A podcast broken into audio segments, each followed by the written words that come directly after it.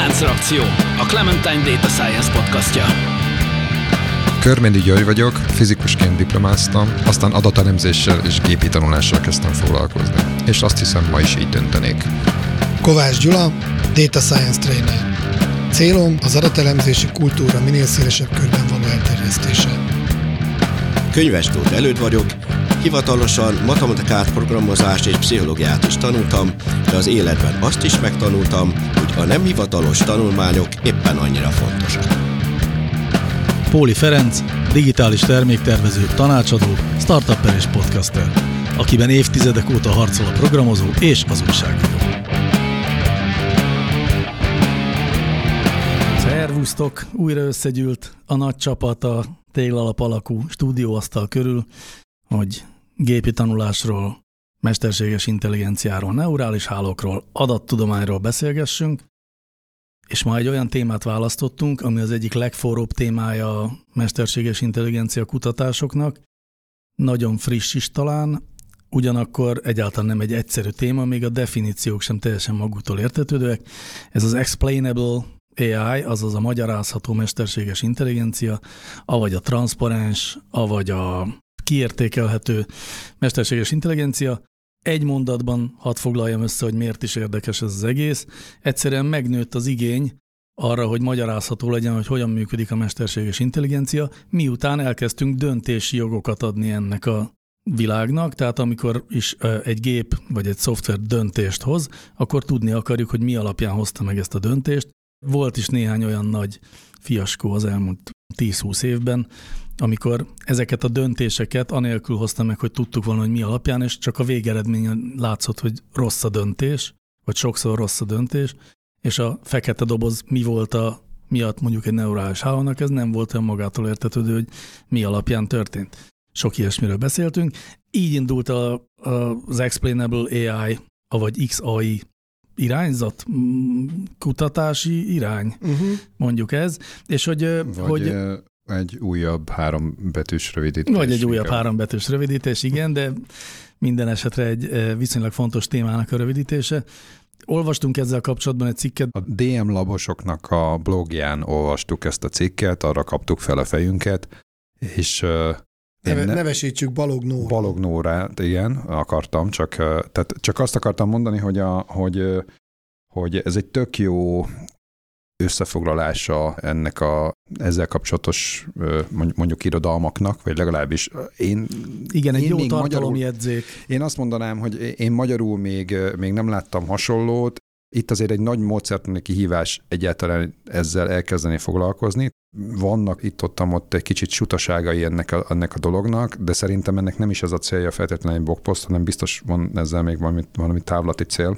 Viszont az, hogy egyáltalán ez ilyen formában elkészült, ez egy óriási teljesítmény szerintem már. Tehát én azért, azért innen indulnék. Lehet, hogy majd kötözködünk, de ezt így mondjuk ki. Jól van, akkor ezt kimondtuk, akkor most már csak azt kell kimondjuk, hogy egyáltalán szerintetek miért is van erre szükség? Mármint arra, hogy, hogy a mesterséges intelligencia outputja magyarázható legyen, tehát hogy tudjuk, hogy hogyan készült az a párizsi Hát most egyszerűen el akarom ütni tréfával, akkor azért, mert igény van rá. Tehát, hogy, de, de igazából hát ugye, te magyarul arról van szó, hogy van egyfajta kényszer, nem is biztos feltétlenül azokban, akik ezt csinálják, hanem, hanem azokban, akik bár, bár sokszor bennük is, csak ő bennük máshogy nyilvánul meg, hanem olyanoknak a laikus, de valamilyen oknál fogva érteni akarja, vagy érteni dolga, akkor ő magyarázatot igényel, vagy magyarázatot követel, akár mondjuk egy döntéshozó. És akkor előre lehet bocsátani, hogy természetesen sok esetben ezt nem lehet elég jól megcsinálni, és sok esetben tök értelmetlen. Tehát ezek már mindjárt azok a fajta aggályok, amik aztán majd a, szerintem ezt Még egy fontos szempontot végig. ide szeretnék hozni, mert ugye nem csak akkor kell, amikor egy civil szeretné érteni, hanem amikor szeretnénk valahogy ellenőrizni a működését, a tesztelés tulajdonképpen. Igen. Hát ugyanez nem igazán, a... nem igazán lesz ebből ellenőrzés sose, szerintem. Hát ha már ez a tesztelés szó megjelent, akkor hadd mondjam, hogy tehát lehet ezt egyszerűen fogalmazni.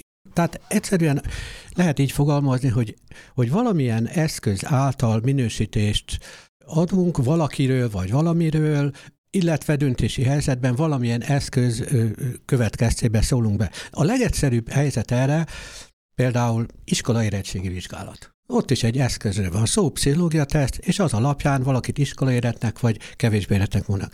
Micsoda problémák meg balhék vannak abból, hogy nem fogadja el a szülő, amit egy ilyen mond, vagy például a pszichológus tényleg mechanikusan próbál alkalmazni egy teszteredményt, különben föl lehet jelenteni egy olyan pszichológus, hogyha valaki egy teszt alapján emberi sorsba beavatkozó döntést hoz, és nem, nem kontrollálja más szempontokkal. Tehát azt akartam mondani, hogy egyszerűbb helyzetekben, tehát például ilyen tesztelésnél, pszichológiai tesztelés is már felmerül az az igény, hogy hát mi alapján lett ez a döntés meghozva. Például a pszichológiában tilos olyan tesztet végezni, például kérdéves tesztet, ahol a kérdésekből szakmailag nem derül ki, hogy az a teszt miért ad ilyen vagy olyan diagnózis valakiről. Vagy például bankban tilos olyan hitelképesség vizsgáló prediktív módszert használni, amikor nem derül ki, hogy a pályázót éppen milyen alapon ítéli hitelképesnek vagy hitelképtelennek. Ez a utóbbi volt igazából ugye ilyen gépi tanulási példa, Igen.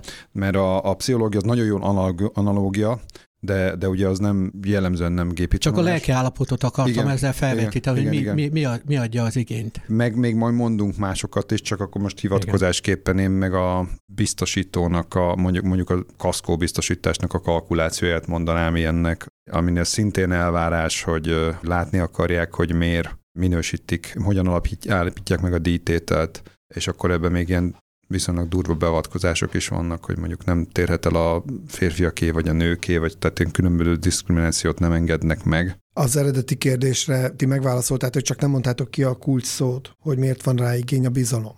Ezért van rá igény, hogy megértsék, részben. Részben, hogy megértsék, hogy az egész miért így kalkulál, miért úgy kalkulál. Ha elmagyarázzák, valamilyen szinten megértjük, legalább alapszinten valaminek a működését, akár egy pszichológiai tesztnek, egy algoritmusnak, egy mesterséges intelligenciának, akkor tud igazából egy bizalom kialakulni, ami szerintem rettenetesen fontos, attól függetlenül, hogy az elmúlt 15-20-30 évben volt egy olyan irány, hogy nem érdekes, értjük-e vagy sem, csak a teljesítmény számít. Ez a black box gondolkodás, odaadjuk, jól működik az algoritmus vagy sem, és ez az egyedül, ami számít. Éppen ezért volt érdekes számomra, mert nekem ez egy régi beidegződésem, hogy egy bármilyen modellezés, egy mesterséges intelligencia algoritmus kifejlesztése csak akkor van értelme, ha egyben én is okosodom, ha én is olyan összefüggéseket kapok, és ezáltal a szakemberek is, amelyek a a napi működésben a gondolkodását át tudja alakítani, a folyamatokat át tudja alakítani. Én nem hittem soha ebbe a blackboxos irányba, hogy van valami szuper algoritmus, és helyettünk mindent megold. Annak egy nyilván nagyon nagy üzemi tempó mellett, lásd mondjuk egy Amazon ajánló rendszere, nem működhet máshogy.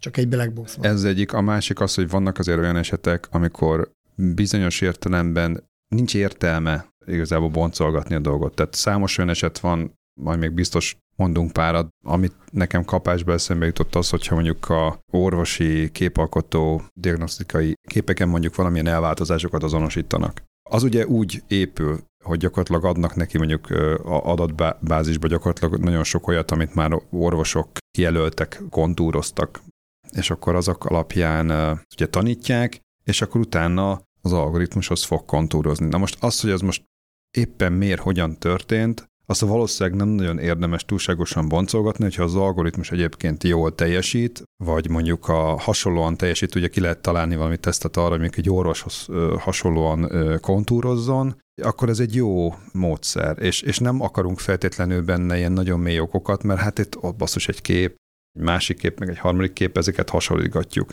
Valószínűleg egyébként az arcfelismerésnél is ilyen hasonló a helyzet, hogy ilyen vagy olyan alakú az orra, vagy a füle, az alapján fogja azonosítani, és itt ott nem megyünk igazából így mélyebben bele, de ezek is gépi tanuló algoritmusok, ezeket el tudjuk fogadni fekete dobozként. Itt nem annyira érdekel az bennünket az, hogy most akkor mi a lelki világa.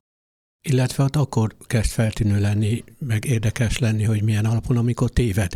És akkor felmerül a kérdés, hogy na hát akkor hogyan, hogyan tud tévedni, mert abból következik a magyarázhatósága. Is Igen, azért gép, vagy képi, képfelismerésnél is vannak olyan szempontok, amikor ez igenis bejön, amikor a, akár az arcfelismerésnél az, a, hogyan lehet támadni ezt a rendszert, hogyan lehet átverni, hogyan lehet egy képet úgy modifikálni, hogy az ember felismeri, de a algoritmus nem. Hát vannak ilyenek, de ez csak ideig óráig lesz. Tehát ott valamit nem jól csináltak, vagy valamilyen értelemben túl tanították, hogyha, hogyha az ember felismeri. Tehát én, én is uh, hallottam most erről, hogy akkor kis módosítással egy képet akkor az a kép az nem olyan kép, tehát akkor azt csináljanak róla a mobiltelefonnal egy felvételt a képernyőről, és akkor utána az már működni fog. Tehát fel fogja ismerni az algoritmus. Tehát ilyen egyszerű trükközéssel lehet ö, gátakat ö, szabni, de, de ezzel, ezzel nem fogja kicselezni. Tehát a, a mi szemünk is lényegében ugyanilyen, tehát a, a mi fejünkben is ilyen fekete dobozként működő algoritmusok vannak, amikor, amikor mi ezeket azonosítjuk. Tehát ezért ez eléggé, eléggé homológ. Ezzel én nekem vitatkozni kell valamelyest, amennyiben legalábbis én, ha jól megértettem azt, amit a témában eddig találtam, hogy a képfelismerés az nem feltétlenül azon a logika mentén működik, ahogy az emberi képfelismerés működik, alapvetően pixeleket, pixeleken belül is pixel fényerősség intenzitásokat néz, ezekben keres mintázatokat. Hát, hát a deep Tehát nem az lesz, hogy az orra, orra hasonlít az hát orra. Hát de, de, de a, a deep learningnek a léjerei az pont ilyen típusú mintázatokat, mint amilyen az orr. Gyakorlatilag magától azonosít ilyen formákat, mint amilyen mik az embereknek az orra. Tehát ebben pont uh-huh. az a zseniális, vagy a, vagy a nagyon izgalmas, mondjuk ezekben a, a deep learning struktúrákban, hogy ezek, ezek, ezek maguktól tudnak ilyen nagyon-nagyon elemi, tehát mondjuk egyenes, pontszerű valami, tehát ilyen nagyon-nagyon elemi struktúrákból a következő léjerekben összeépülve már tudnak mondjuk, mondjuk egy szemet gyakorlatilag azonosít. Például macskát, tehát nagyon sok macskás képet odaadnak, és, és igazából a macskát, mint entitást, az gyakorlatilag egy ilyen elvonatkoztatva már a, a sokadik léjerben már azonosítja és az egész egy fekete doboz, és nagyon nehéz lenne ottan rámutatni, hogy az lépésenként egyébként vannak ilyen látványos vizualizációk, amikor azért így mutatják, hogy ez így hogy alakul ki, mondjuk léjerenként, de azért ezt így összességében elmondani, vagy bemutatni azért az nehéz. Macskánál pont hallottam olyanról, hogy ott, mármint a macskás képek felismerésénél, hogy lehet például úgy tesztelni az algoritmust, hogy egyre több pixelt változtatunk meg, és hogy melyik az a legtávolabbi kép, amit még macskaként ismer fel az algoritmus, vagy akár nagyon meg is lehet fordítani, hogy melyik az a legközelebbi kép, amit már nem macskaként azonosít. Tehát, hogyha te macskaként azonosítod az algoritmus, még nem, akkor az algoritmus még nem jó.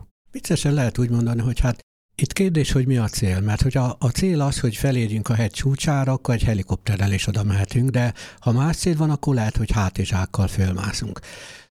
Nekem tetszik a cikk, de én egy kicsit egyszerűbben szoktam ebbe az egész ügybe belefogni. Tehát alapvetően én azt mondanám, hogy egy ilyen modellező eljárásnak, prediktív eljárásnak alapvetően két célja van. Az egyik, hogy pontos legyen a jóslat, a másik pedig, hogy ez a magyarázhatósága kapcsolatban, hogy a, hogy a résztvevő tényezők, ezek, ezek hogyan szerepelnek ebben a jóslatban. Az, hogy pontos, még azt is külön kell magyarázni, mert Mondjuk nézzünk egy nagyon egyszerű példát. Például közönséges több változós lineáris regressziónál ugye van egy olyan úgynevezett mutató, amit elnézett mutatnek neveznek, ami tulajdonképpen azt fejezi ki, hogyha nagyon pongyolán akarunk fogalmazni, hogy a céltényezőnek hány százalékát magyarázza a modell. És tulajdonképpen valahol az úgynevezett közönséges lineáris regressziónál ez, ez tényleg egy közönséges százalék számítás, mert tényleg arról van szó, hogy egy szó szerint egy projekció, egy merőleges vetítés történik a síkra az adatoknak, és a vetítésnek a szöge, nek a koszinusza az tulajdonképpen az ernényzet közönséges lineáris regressziónál. Na most tehát tulajdonképpen van olyan eljárás, például ez, amiről éppen beszélem, a lineáris regresszió, ahol ezt egy kerekperec akár gimnazista vagy általános iskolai szemlettel meg lehet magyarázni, hogy a modellnek a pontossága, hatékonysága vagy a fontossága, az a mutató, ez, ez hogyan jön ki, mert egyszerűen szemléletes. És ráadásul matematikusok addig össze-vissza kutyulják az adatokat, meg a statisztikákat, hogyha nem ilyen közönséges lineáris regresszióról van szó, ahol egy projekciónak a szögeinek a koszínusza határozza meg a hatékonyságot, tehát az összefüggést a jóslat és a céltényező között. Tehát nyilván, hogyha Hogyha merőleges a vetítés, akkor minden információt megtartunk. Hogyha nem merőleges, akkor pedig elveszítjük, ugye a színuszát elveszítjük, koszinuszát megtartjuk, és végül is a koszinusz nézettel fejezzük ki. Na most tehát van olyan helyzet, amikor ez teljesen nyilvánvaló, itt különben meglepő, hogy én nekem rögtön bejött ennél a, a, az ügynél, amikor ezt így matematikailag tanultam, a, a Platonnak a barlang hasonlata. Ugyanis Ugye ő azt mondta, hogy egy barlangnak a falát nézegetjük, és kívülről a fény a barlang bejárata előtti alakoknak az árnyékát vetíti a falra, és mi ebből tulajdonképpen csak az árnyékot látjuk, és ezt hasonlította ahhoz, hogy az ember mit érzékel a világból. És tulajdonképpen ezeknél a modelleknél, amiket mi játszunk, ugye úgynevezett mesterségesítve vagy prediktív modelleknél, itt, itt szintén erről van szó. Na most hát én most először elmondtam, hogy a modellnek az általános hatékonyságát ezt lehet ilyen praktikusan értelmezni. Az egy másik kérdés, hogy néha meg nagyon érdekes lehet az, hogy a modellben szereplő tényezők azok hogyan részesülnek ebben. Na most hát a közönséges lineáris regressziónál ugye van ott egy egyenlet, és akkor a, az együtthatók az egyes tényezőknek a standardizált mi voltjai, hogy összemérhetők legyenek, amiket standardizált bétáknak mondnak, azokat használják. Igen ám, csak hogy az nem annyira jogos, hiszen ezek úgynevezett parciális korrelációs együtthatók a céltényezővel, ami azt jelenti, hogy az egyik a másiknak a hatását ki, ki maszkolja. Tehát Igen. Ezt, ezt nevezik a kollinaritások problémájának is, ugye, mert úgymond, hogyha korrelálnak, várzamosak egymással látszók.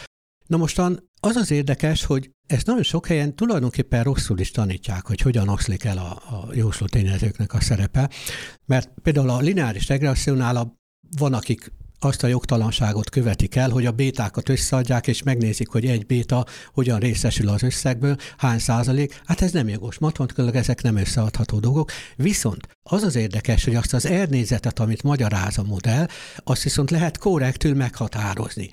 Bocs, aki most nem, nem foglalkozott ilyennel, az pillanat. Az jöjjön vissza a kertből, kapcsolja, kapcsolja ki. Tehát Igen, most, hogyha, most, most el lehet menni egy sörért. Ha, ha a jósló tényezőknek a, a bétáját megszorzunk, a jósló tényezőnek a céltényezővel való korrelációval, akkor ezeknek a szorzatoknak az összege kiadja az ernészetet, és ezek a szózat tényezők egyenként ezt hívják pretféle fontosság együtthatónak. Most ez egy nagyon érdekes, mert abszolút pontosan meg lehet mondani, hogy például a többváltozós lineáris regressziónál melyik jósló tényező tényleg az ernészetből hogyan részesedik.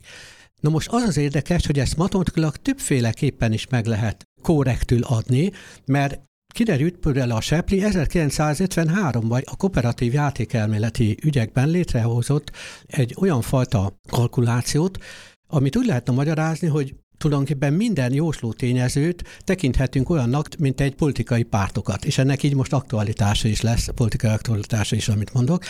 És hogyha a politikai pártok koalíció lépnek, az összes lehetséges kombinációt, hogyha vizsgálnánk, a, a Sepli érték arról szól, hogyha az összes lehetséges kombinációt, tehát az összes egyénenkinti párt, hogy, hogy kettesével, hármasával, kombináltuk az összeset nézzük, és mindenhol kiszámtálunk, hogy abban a koalícióban egy adott pártnak épp mi a hozzájárulás a nyereséghez vagy a veszteséghez.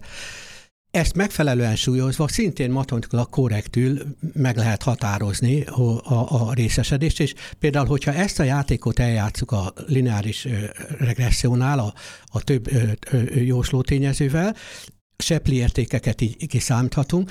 Na most Miért érdekes ez? Hát a politikában azért érdekes, mert hogyha például egy ilyen koalícióban levő párt benne van mondjuk a nyertes vagy a vesztes helyzetben. Kérdés, hogy hogy osztják el a, hogy osztják el a koncot?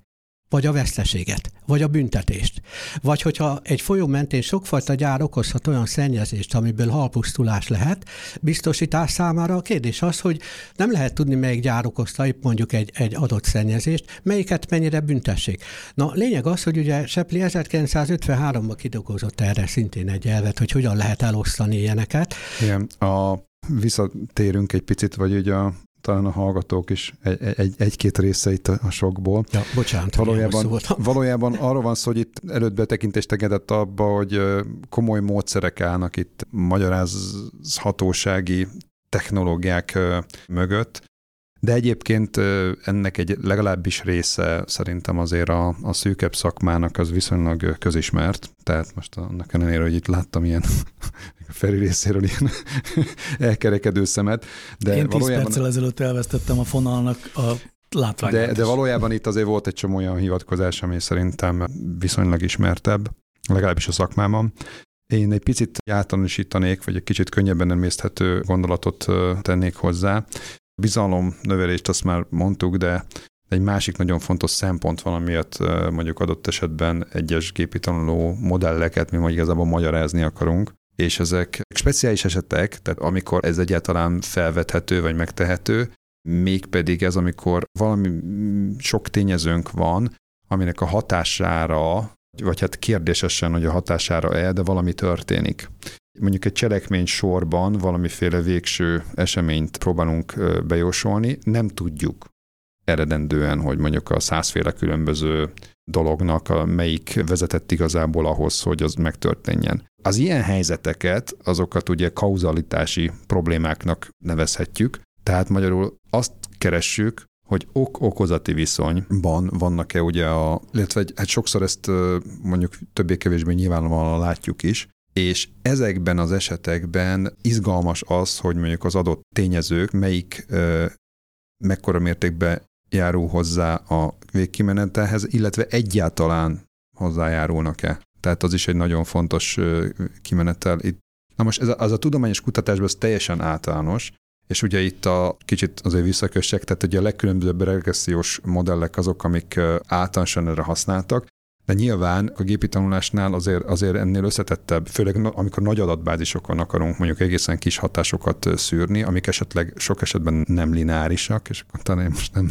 megyek ennél mélyebbre, de, de hogy ezek a nem lineáris hatásoknál ugye ezek az algoritmusok elég jól tudnak teljesíteni, Viszont fontos azt, hogy ezt értsük, hogy mondjuk mik azok az együttállások, mik azok a tényező együttállások például, amik azt a kimenetelt azt szülhetik. Például mondjuk, hogyha valami betegség, mondjuk nagyon-nagyon sok környezeti tényezőnek a hatására jöhet létre, de nyilván nagyon fontos azt tudnom, hogy mik azok a együttállásai ezeknek a tényezőknek, amik azt az adott betegséget, azt mondjuk ráadásul az csak valószínűsítik jellemzően. Tehát nem az vagyok, hogy bekövetkezik, hanem akkor csak mondjuk nagyobb a valószínűsége.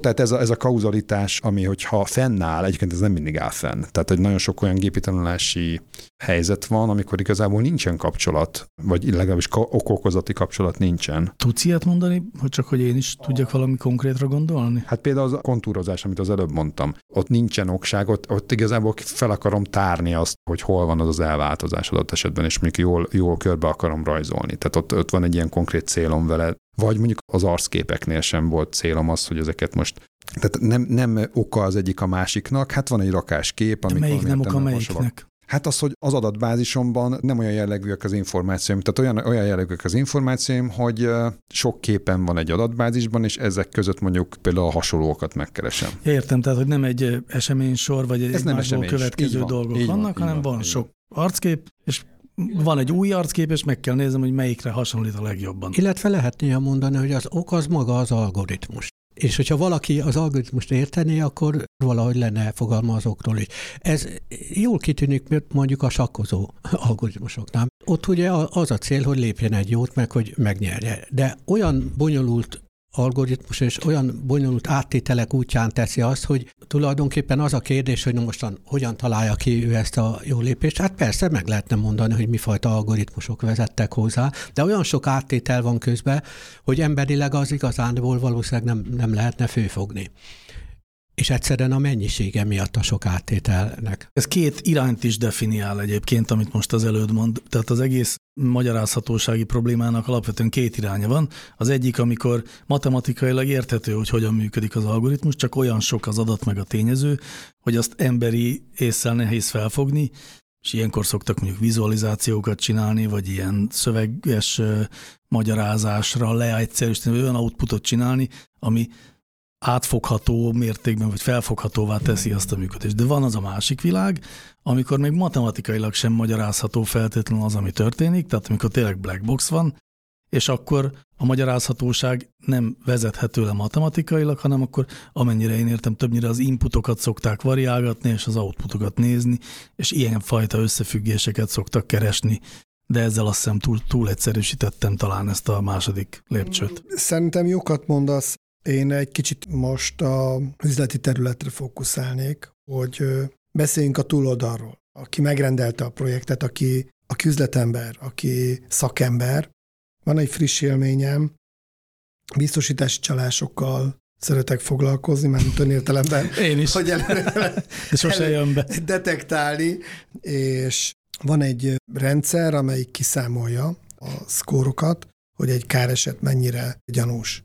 Az ő szemszögükből blackboxol, csak egy szint kaptak, hogy piros gyanús, zöld nem gyanús, durván egyszerűsítve. És azt mondták, hogy rájöttek a pirosok esetében egy részénél, hogy miért mondja, hogy piros. Bizonyos kár típusoknál rájöttek, hogy azért jelez a rendszer most, mert ilyen fajta sérülés van. De volt egy másik része a pirosaknak, hogy nem jöttek rá. És ez nagyon érdekes volt, hogy nem azzal kezdték, hogy mennyire volt pontos a rendszer, tehát hogy mennyire detektálta jól a csalásokat, vagy sem, hanem az volt számukra az első fontos közlendi való, hogy oké, okay, megkapták, de nem így egy az egyben alkalmazták, hogy piros, akkor nem fizetjük ki, ha zöld, akkor kifizetjük, hanem elkezdtek ők is agyalni szakemberek, próbáltak tanulni a színek alapján, hogy mi lehet az oka annak, hogy ez piros, az meg zöld.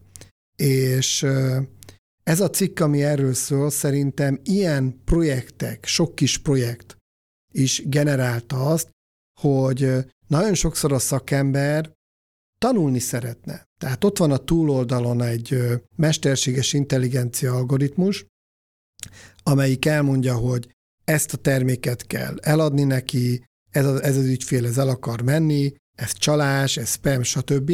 És nagyon sok esetben ez működik, és senki nem foglalkozik vele, és vannak olyan esetek, amikor a túloldalon, a megrendeli oldalon intellektuálisan szeretnék megérteni, hogy mi a helyzet, és szeretnék az ő tudásukat, a saját tudásukat bővíteni. Majdnem, hogy ez fontosabb számunkra, hogy maga a modell, a mesterséges intelligencia mennyire teljesít jól. Had három olyan impulzust, amit eddig nem nézett, de ezután nézni fog, akkor lehet, hogy sokkal elégedettebb, mint ha adunk egy olyan fekete dobozt, ami helyette, és ez megint egy nagyon érdekes jelenség, hogy annak se örülnek, ha rohadt jó a modell, mert azonnal bejön az, hogy úristen, akkor az én munkám kiváltható. Tehát inkább akkor megtanulom azt a mesterséges intelligenciától, amit ő tud, és aztán én csinálom tovább a saját módszereimmel, de nehogy már itt legyen egy robot, amelyik helyettem majd eldönti, hogy mi csalás, mi nem, és én nekem majd mehetek ö, ö, szenet lapátolni, mert innentől kezdve nincs rá szükségem. Ez egy totál téves hiedelem, de mégis benne van nagyon sokszor a szakemberekben. Közben eszembe jutott egy teljesen másik példa, pályám hajnaláról, amikor szintén arra van szükség, hogy így hogy magyarázatot kapjunk, és, és egyébként egy szintén egy eseménysorról van szó. Én egy nagyon apró elektronikai izét gyártó gyárban dolgoztam, amikor elkezdtem dolgozni, az első rendes munkahelyem, harddisknek az író-olvasó fejét gyártottuk. És ez egy nagyon apró kis vacak, ehhez képest egy eszmetlen hosszú gyártási láncon megy végig, több száz munkafázis van, különböző gépek ottan intézik ennek a sorsát, és a végén vannak több fázisban különböző inspekciós lépések, amikor megnézik, hogy egyáltalán ez fog-e működni. És a végig az egész gyártósor folyamán nyilván minden mérve van, minden gépnek a különböző paraméterei, egyebek. Egyébként szerintem ez egy elég általános, tehát az a ipar 4.0, az mondjuk 20 évvel ezelőtt volt, de akkor még nem így hívták. De ugye tulajdonképpen a minden egyes lépésnél egy rakás paramétert mérünk, van, mikor konkrétan a, nek a kis készülő munkadarabnak is az adottságait mérjük, vagy paramétereit mérjük, vagy egyáltalán a gépeknek a beállításairól, meg egy csomó ezzel kapcsolatos információt ismerünk. Mindenesetre van egy olyan eseménysorunk, amiben minden egyes apró pici elemről, amik így mondjuk napjában több ezer vagy tízezer szám készülnek, van egy nagyon hosszú idősorunk, ami gyakorlatilag hát inkább több ezer, mint több száz változót tartalmaz, vagy még többet, tehát gyakorlatilag mára szerintem ez már elképesztően mindenhol szenzorok vannak. És akkor van egy ilyen helyzet, hogy, hogy meg akarom tudni, hogy miért lett selejt, vagy miért ennyi a selejtem. Tehát ugye, ugye amit a kritikus az egészben, az egy yield, a kihozatal, tehát hogy le tudjam szorítani valahova a selejt arányt. Tehát itt egy abszolút kritikus kérdés, hogy ez miért. És akkor le lehet menni elemi szintre, hogy az adott apró pici izé, az miért, miért nem jó, miért jó, mondjuk a többihez képest, illetve hát, hogy általában is érdekel, hogy, hogy ezt mi okozza. Nyilván ez az igazán érdekes kérdés. És hát ez valószínűleg megint az van, hogy nem feltétlenül egyféle oka van, tehát sok tényező magyarázhatta, sok tényezőnek az együttállása magyarázhatja, tehát így tényleg a holdfázisoktól kezdve, hogy a macskanyávogáson át így nagyon sok minden most része lehet. Viszont állati fontos lenne tudni, hogy konkrétan mi a fejét kéne beavatkoznom ebbe az egész ö, esemény sorba. Tehát, hogy most tisztítsam ki az egyik masinát, vagy, vagy cseréljem ki a másik masinát, vagy cseréljek, nem tudom, valami izzót, vagy részegységet a harmadikba, tehát hogy mi a fenét csináljak.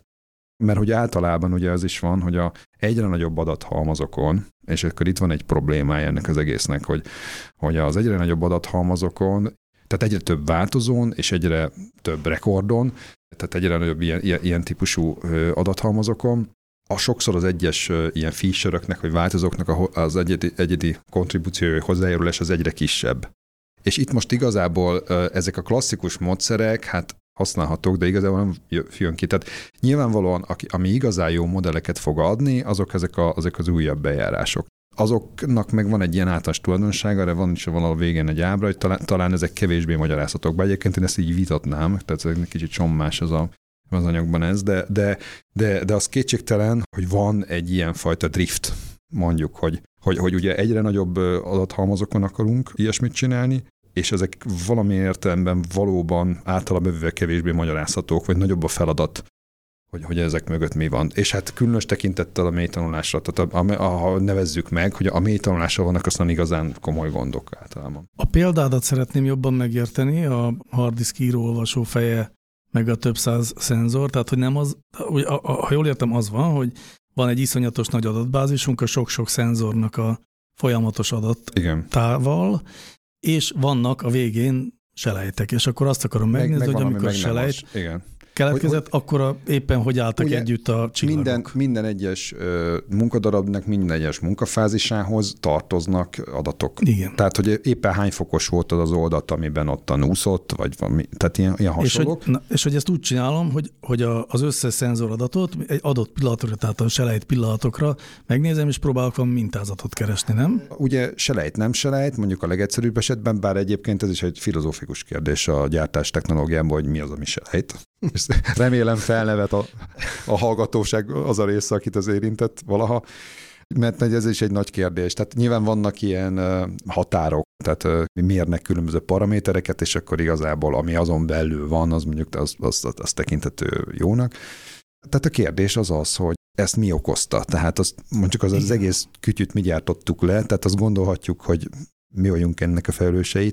Ráadásul ezen belül még vannak olyanok, amelyek az egyik a másikat korrigálják. Nagyon sok olyan visszacsatoló mechanizmus van, én is egy ilyennel foglalkoztam egyébként, ami pont arra szolgál, hogy korábbi fázisban mondjuk valamilyen értelemben valamilyen paraméter elmászik, és akkor én azt valahogy a, itt, itt ebben a fázisban ez pont arra szolgál, hogy ha esetleg elmászik, vagy a kívántnál jobban elmászik, és azért ott esetben mérek is mondjuk egyet, én azt ottan korrigáljam. De lehet, hogy aztán az nem működik elég jó, vagy az okoz később problémát. Szerintem én most itt végig agyaltam, hogy miről is szólt eredetileg a cikk, és most esett le nekem, lehet, hogy nem is gondolta a szerző, hogy erről ír, hogy amikor csinálunk egy modellt, akkor az, hogy melyik változó releváns, melyik nem.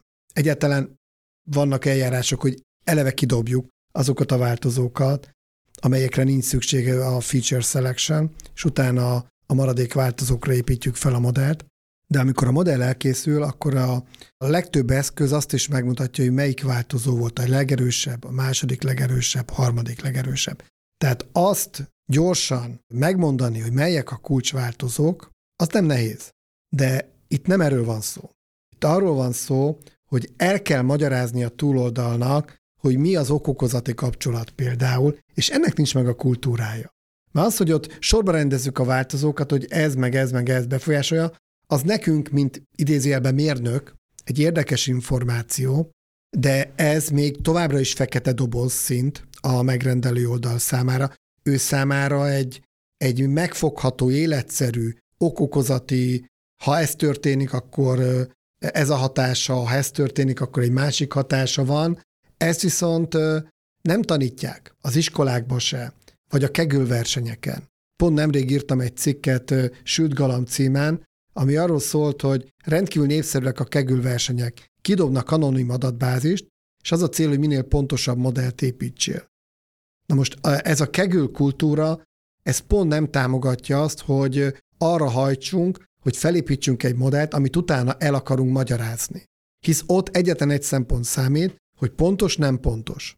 És talán pont ez a kegül kultúra dominált az utóbbi időszakban már annyira, hogy egyre többször és többször felmerült, hogy nagyon jó, szuper jó, de mi is ez pontosan? Mondjátok már el, és a szerencsétlen adatbányász nem tudja elmondani, hisz nincs, nem alakult ki a kultúrája ennek. Meg azért most legyünk egy kicsit rossz indulatúak, tehát igazából arra is van szó, hogy a szakmának van egy jelentős feltörekvő része, aki igazából első közelítésben annyit ért hozzá, hogy le tud szedni a GitHubról mondjuk skripteket, azokat igazából valamilyen módon le tudja futtatni, és hát nem tudják a, a matekot mögötte.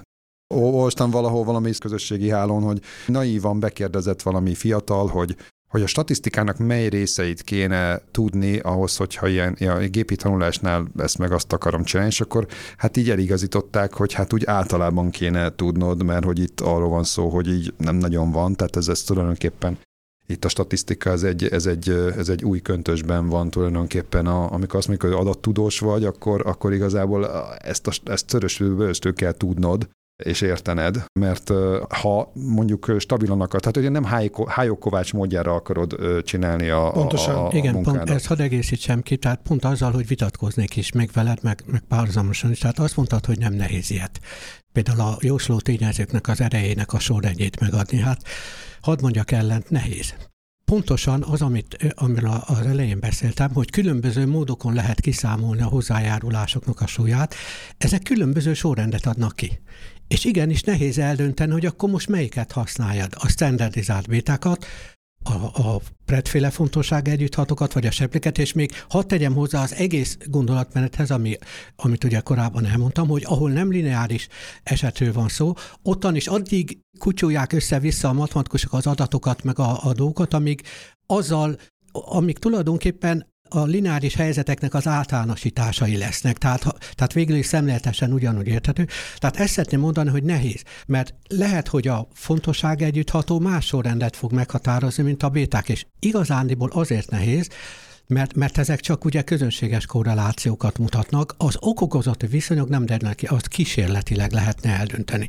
Tehát, hogyha befolyásolják az egyik jósló tényezőt, és utólag megvérik, hogy mi az eredmény, azzal lehetne igazándiból eldönteni, hogy akkor most a sepli értékeket, vagy a fontosság egy hatónak megfelelő, vagy annak általánosított módját vagy a bétákat kell figyelme venni. Szerintem nehéz. És pontosan azért tűnik könnyűnek, mert az egyetemen ezt nem tanítják egyáltalán. Tehát egyszerűen azt tanítják, hogy például hogy kell kiszámolni, mert azt könnyű. Annyira könnyű, hogy ki se kell, mert a számítógép, úgymond a mesterséges intelligencia kiszámolja helyettünk. És nem tanítják, hogy igazándiból döntenik, nekünk kéne dönteni, hogy melyik fajta kiszámításnak hiszünk. Melyik fajta elosztásnak hiszünk a jósló tényezőkben. És a Kegel az ilyen szempontból ugye ugye a fő effektus, ami miatt a Kegel elviszi ilyen értelemben Egyébként nem általában véve rossz irányba, mert egyébként nyilván nagyon sok fontos, tehát hogy tök jó, hogy van, van. Csak ugye ott arról van szó, hogy a legtöbb helyzetben ott tulajdonképpen elmondják nagyjából, hogy mi az az adatot, amit elemezni fogsz, de valójában kapsz egy rakás ilyen számot, ami tulajdonképpen semmit nem jelent, mert mert egytől ezerig be vannak számolva változók, és kész. Tehát, hogy ahogy, vagy, vagy százezerig, tök mindegy. Mert hogy az a koncepció, hogy rádobod az algoritmusokat, és akkor egy kicsit így hackelgeted, egy kis feature selection, kis ilyen egy-két klasszikus mm, trükközés, és akkor a végén meg valami jó kis eredményt kihozott, valami modellt. Ez önmagában ennek nincs sportértéke. Tehát e, az látszik, hogy Vagy csak ezt tulajdonképpen, hát, hát igen, de egy, tulajdonképpen ez látszik, és ezért vannak ezek a, a cikkek is, amik azzal foglalkoznak, ez tulajdonképpen előbb-utóbb valamilyen módon automatizálható lesz. És akkor jön az a vízió, hogy a, mit tudom én, az első, vagy az egyik első munkakör, akinek aztán kiváltják a szerepét, az a data scientist lesz. Ami szerintem nem igaz, de hogyha csak ezt tekintjük a, data scientist tevékenységének, hogy kendácsoljon valami, valami gépi tanulási modellt, ami adott esetben valamilyen metrika szerint mondjuk még esetleg jó is, akkor igen. Tehát akkor, akkor azt lehet gondolni, hogy hát ebben az a nagy nincsen. Hát most rádobok egy, egy valamilyen algoritmust, és akkor, izé, és akkor kijön valami eredmény. Hát hello. És ez tök jó, amit mondasz, mert pont itt kezdődik az elemzés. Ha most jobban belegondolok, most, mostanában valamiért elég sok ilyen modellezést csinálok, és az összes modellezésemnél igaz volt az, hogy az első X az hülyeség volt. De nem olyan értelemben, hogy, hogy rosszul kötöttem be a nódokat, vagy, vagy a kódot rosszul programoztam, hanem volt benne valami üzleti bukfenc, amit én az indulásnál nem vettem észre. Ez tipikusan az, amikor az első modellnek irgalmatlan jó a teljesítménye. Na most egy Kaggle versenyen szocializálódott adatbányász, az hátradől. Gyerekek, csináltam egy 90-es AUK értéket, én vagyok az Isten császár, holnap hozom a számlát. Na most én megtanultam, hogyha a, a indulásnál valami rohadt jó modell jön ki, akkor valamit piszkosul elrontott.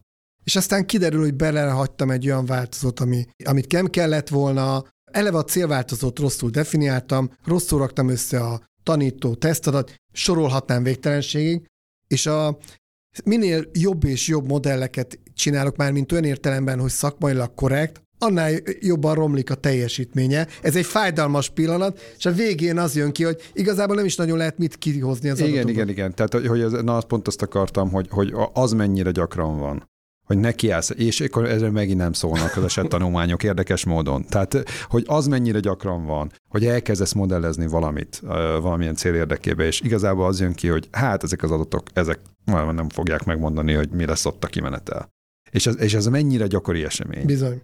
És nekem az egész fő témával kapcsolatban meg az jut eszembe, tehát mennyire szeretjük a magyarázhatóságot egy modell esetén, és, és néha mennyire fontos, hogy mennyire különbözik, vagy hasonlít ez az élethez.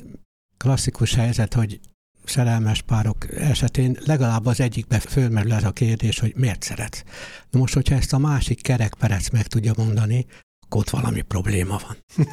Hát ennyiben az adattudomány semmilyen értelemben nem hasonlít a való életre, tehát ez egy bomónak jó, de az, hogy a AI magyarázhatósága fontos dolog, az biztos, hogy nem olyasmi, mint amikor szeretnénk tudni, hogy a másik miért szeret, hanem iszonyú fontos üzleti, érdek és bizalmi érdek is fűződik hozzá, úgyhogy szerintem nem mossuk össze ezt a kettőt, még viccből hát, se. Hát én éppen, hogy szét akartam választani, bocsánat, éppen Akkor azt akartam most, tehát, hogy mennyire más. Azért még egyszer megerősíteném, hogy azért vannak olyan alkalmazási példák, ahol Isten igazából nem fontos a magyarázhatóság. Tehát azt hiszem, hogy lehet, lehet hogy egyébként ez a cikk sem tér erre ki, de ez egyébként nagyon fontos szerintem, hogy ezt, ezt szögezzük le, hogy azért egy csomó olyan alkalmazási eset van, amikor viszont igazából nem érdekel bennünket az alkalmazás, mert megtehetjük, hogy nem érdekeljen, mert nem olyan.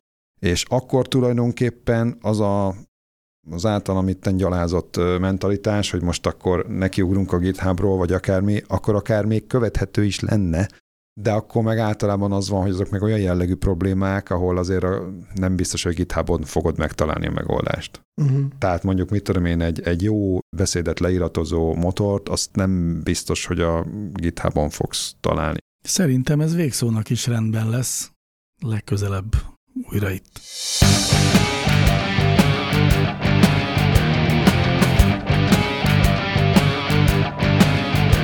Láncreakció, a Clementine Data Science podcastja.